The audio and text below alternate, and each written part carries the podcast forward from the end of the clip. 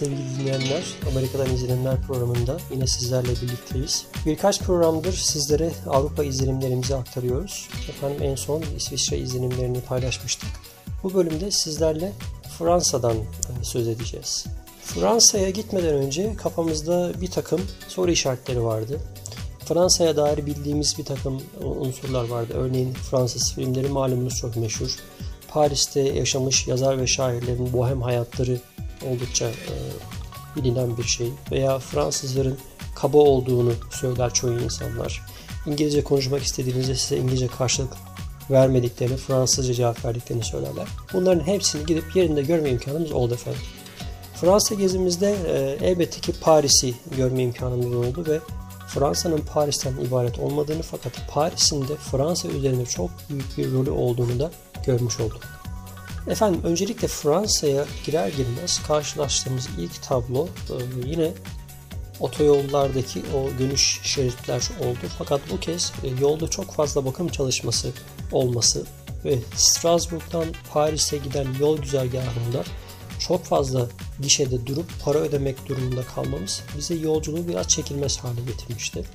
Genel olarak tarihi açıdan önemli bir yere sahip olan bir ülke ve mümkün olduğunca kendi kültürlerini, dillerini muhafaza edebilmek ve yüceltmek adına ellerinden geleni yapıyorlar. Örneğin insanlar çok fazla yabancı etkisinde kalmamak için Fransızca konuşuyorlar. Fransızcanın uluslararası arenada bir şekilde yaygınlığın artması için çabalayan kurumlar var. Örneğin tıpkı Türk Dil Kurumu olduğu gibi Türkiye'de Türk dilinin korunmasına çalışan bir kurum olduğu gibi Fransa'da da aynı şekilde bir kurum e, yabancı dillerin etkisinden Fransızcayı korumaya çalışıyor. Yeni nasıl diyelim teknolojiyle birlikte dillere girmeye çalışan bir takım İngilizce kelimelerin yerine Fransızca alternatiflerini oluşturmaya çalışıyorlar vesaire vesaire.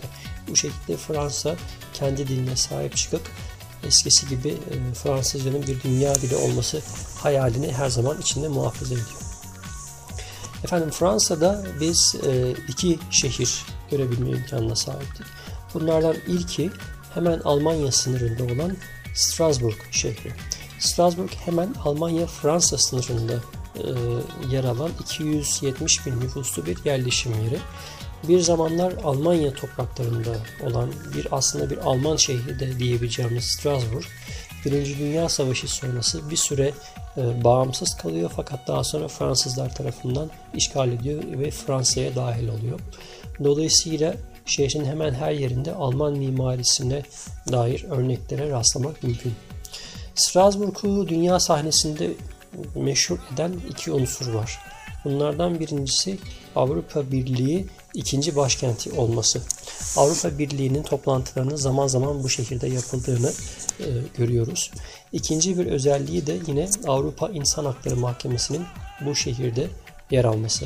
Bu iki Avrupa Birliği önemli kuruluşun yer almasından dolayı Türk dışişleri de boş durmamış bu şehirde bir temsilcilik açarak yakından gelişmeleri takip etmeye çalışıyorlar. Efendim Strasbourg bize biraz Anadolu şehrini hatırlattı. Aslında bir Avrupa şehri nasıl Anadolu şehri olur diyeceksiniz. Malum e, birkaç yerde de söz etmiştim.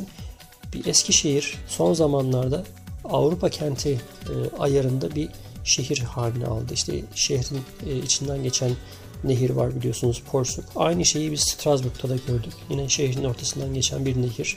O nehrin üzerinden e, giden tekne turları aynısı. Aynı şekilde şehirdeki hafif raylı e, toplu taşıma sistemi yani tramvay. İkisi de her e, koşulda birbirine uyuyor ve nüfus olarak da iki şehri biz birbirine benzettik bir nevi. Strasbourg aynı zamanda tarihi ve doğal güzellikleriyle de dikkat çekiyor. Şehrin en önemli simgesi hemen şehrin merkezinde yer alan büyük bir katedral. Dışarıdan çok oldukça muhteşem ve görkemli duran bu katedral içine girdiğinizde oldukça kasvetli böyle karanlık. Ee, zaten çoğu katedralde biliyorsunuz böyle bir e, özelliğe sahip. Strasbourg'dan sonraki ikinci durağımız evet Paris olmuştu. Dilerseniz kısaca biraz Paris'ten söz edelim. Paris'in merkezinde malum asıl cazibe merkezi olan yer Eiffel Kulesi'nin olduğu o meydan ve Eiffel Kulesi'nin hemen yanından geçen Sen Nehri. Sen Nehri üzerinde e, tekne turları düzenleniyor. İnsanlar bu turlara binip şehrin e, o bölgesinde bulunan önemli tarihi yapıları yakınından görme imkanı buluyor. E, o tur üzerinde pek çok durak olduğu için herhangi bir durakta inip o duraktaki önemli bir müze veya işte kilise veya işte eski bir bina, tarihi bir bina onları gezip tekrar o turlara binip gün içerisinde bu şekilde sadece o bölgeyi dolaşmanız mümkün. Biz bu önemli e, tarihi binalardan Notre Dame e, Kilisesi'nin olduğu yere geldik. O meydanda da yine yoğun bir insan kalabalığıyla karşılaştık.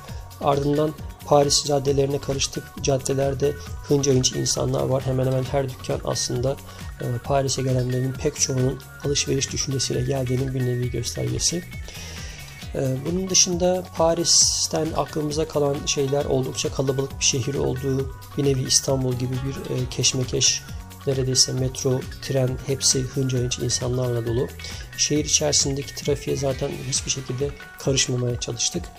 Belediye bu trafiği, şehir içerisindeki trafiği azaltabilmek için, minimize edebilmek için bisikletleri teşvik etmiş ve şehrin belli noktalarında bisiklet park yerleri var. Bir noktadan park, park yerinden alıp başka bir noktadaki park yerine bisikleti bırakıp bu şekilde e, şehir içerisinde alternatif bir ulaşım sistemi oluşturmaya çalışmışlar. Bunların aylık belli ücretleri var. Bunun dışında Paris'in hemen dışında meşhur banliyöler dediğimiz bu e, göçmenlerin yaşadığı bir takım yerleşim yerleri var. Buralarda da e, yaşayanların pek çoğu Kuzey Afrika ülkelerinden gelen Cezayir'den işte Fas'tan oralardan gelen insanlardan oluşan ve şöyle bir etrafınıza baktığınız zaman çok az e, gerçek Fransız diyebileceğiniz beyaz tenli insan görmeniz oldukça az. Malumunuz geçtiğimiz yıllarda buralarda çıkan yangınlarla Paris gündeme gelmişti. Paris'in biraz daha dışına çıktıkça asıl şehir merkezindeki o tarihi dokudan uzaklaştıkça karşımıza yeni bir Paris çıktı. Gökdelenlerin büyük devasa iş merkezlerinin yer aldığı bir Paris. Malum neticede Paris e, Avrupa'nın önemli bir ticaret merkezi. Ekonomi anlamında da dünyanın 7. büyük ekonomisi olarak sunuluyor. Efendim e, Fransa izlenimlerimiz bu kadardı. Bizlerle birlikte olduğunuz için teşekkür ederiz. Bir sonraki programda görüşmek üzere.